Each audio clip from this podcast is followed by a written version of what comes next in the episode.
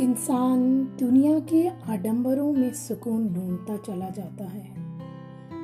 चला जाता है। अंत में आकर उसे अफसोस होता है कि ये प्रयास निरर्थक थे। उसकी मेहनत, तड़प सब बेकार थी। वो अपने आप से घृणा करने लगता है।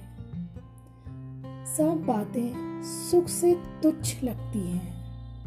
फिर समुद्र में तैरते जहाज़ के पंछी की तरह उसका मन दूर दूर तक भटक कर वापस परमात्मा की खोज में लगता है।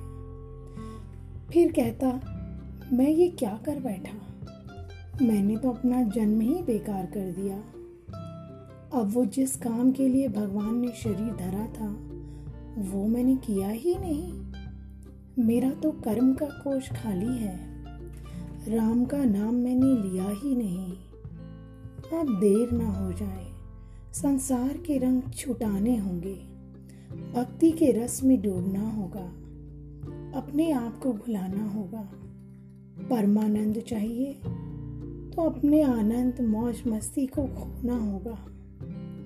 ये जीवन एक पहिया है, जिसकी दूरी यदि परमात्मा के साथ स्थिर ना हुई तो लड़खड़ा जाएगा। रे मन भक्ति में लग जा। तेरा एक ही सहारा है। तो जाने क्या सहारे ढूंढता फिरता है।